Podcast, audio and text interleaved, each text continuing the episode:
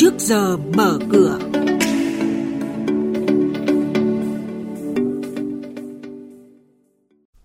Trong chuyên mục trước giờ mở cửa hôm nay, phóng viên Nguyên Long và Thành Trung sẽ chuyển tới quý vị và các bạn những nội dung. Thanh tra Ủy ban Chứng khoán Nhà nước liên tiếp ban hành các quyết định xử phạt vi phạm hành chính trong lĩnh vực này. Giá vàng lên xuống thất thường trong những phiên giao dịch gần đây, đầu tư vàng liệu có phải là kênh trú ẩn an toàn?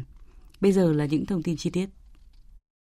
Thưa quý vị và các bạn, Thanh tra Ủy ban Chứng khoán Nhà nước vừa liên tiếp ban hành các quyết định về việc xử phạt vi phạm hành chính trong lĩnh vực chứng khoán và thị trường chứng khoán đối với bà Lê Thị Hồng Minh và ông Lưu Văn Long, cổ đông lớn nhất của hai doanh nghiệp đăng ký giao dịch trên thị trường Upcom.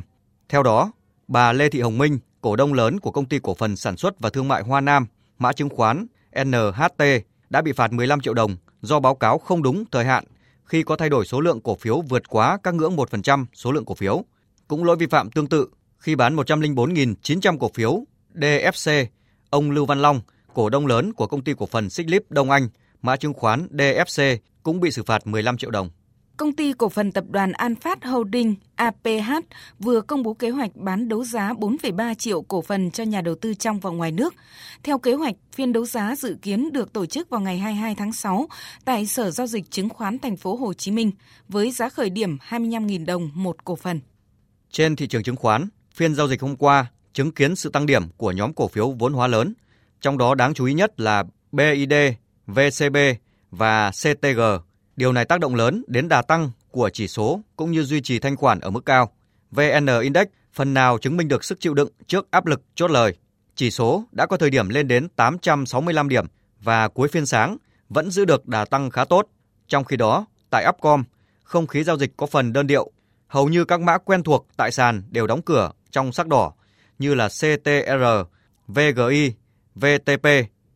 Kết thúc phiên giao dịch hôm qua, VN Index ở mức 861,48 điểm. Đây cũng là mức mở cửa phiên giao dịch sáng nay.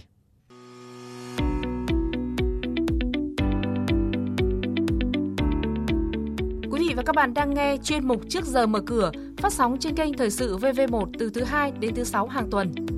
Thông tin kinh tế vĩ mô, diễn biến thị trường chứng khoán, hoạt động doanh nghiệp chứng khoán. Trao đổi nhận định của các chuyên gia với góc nhìn chuyên sâu, cơ hội đầu tư trên thị trường chứng khoán được cập nhật nhanh trong Trước giờ mở cửa. Xin chuyển sang một số thông tin đáng chú ý khác. Ngành ngân hàng cho biết đã vào cuộc mạnh mẽ triển khai quyết liệt các giải pháp để hỗ trợ doanh nghiệp vượt qua khó khăn. Số liệu từ Ngân hàng Nhà nước cho biết, sau 2 tháng triển khai các giải pháp hỗ trợ tín dụng, đến nay toàn ngành đã cơ cấu lại thời hạn trả nợ cho trên 215.000 khách hàng với dư nợ 138.000 tỷ đồng. Hơn 1.000 tỷ đồng là tổng số tiền phí dịch vụ thanh toán mà các ngân hàng miễn giảm cho khách hàng đến hết năm 2020 do ảnh hưởng bởi dịch COVID-19. Đến nay, đã có 100% ngân hàng xác nhận thực hiện chính sách miễn giảm phí cho khách hàng đối với giao dịch giá trị nhỏ từ 2 triệu đồng trở xuống. Thưa quý vị và các bạn, so với 2 tháng trước, lãi suất tiền gửi ngân hàng đã giảm, chỉ còn dao động trong khoảng 6,8 đến 7,2% một năm. Giá vàng lại đang đứng ở mức cao, từ 48 đến 49 triệu đồng một lượng và cơ hội tăng giá không rõ ràng. Tỷ giá đô la Mỹ khá ổn định.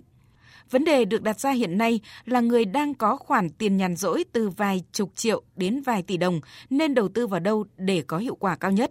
Chuyên gia tài chính tiến sĩ Nguyễn Trí Hiếu nhận định. Hiện tại thì những kênh chứng khoán cũng đang uh, ở trong một cái uh, tình trạng là có thể lên có thể xuống uh, tùy theo tình hình kinh tế của thế giới và tình hình kinh tế của Việt Nam.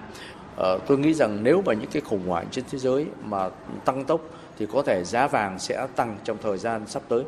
Tuy nhiên sau một khoảng thời gian khá dài neo ở mức cao, giá vàng những ngày gần đây lại có xu hướng giảm. Cụ thể sau khi vọt lên mức 49 triệu đồng một lượng vào khoảng tuần giữa tháng 5, giá vàng lại lên xuống thất thường trong 3 phiên giao dịch gần đây. Các nhà đầu tư chuyên nghiệp cho rằng giá vàng vẫn khó dự đoán trong bối cảnh dịch COVID-19 vẫn chưa hoàn toàn chấm dứt. Bởi vậy, việc đầu tư vào loại tài sản này cũng cần phải rất thận trọng.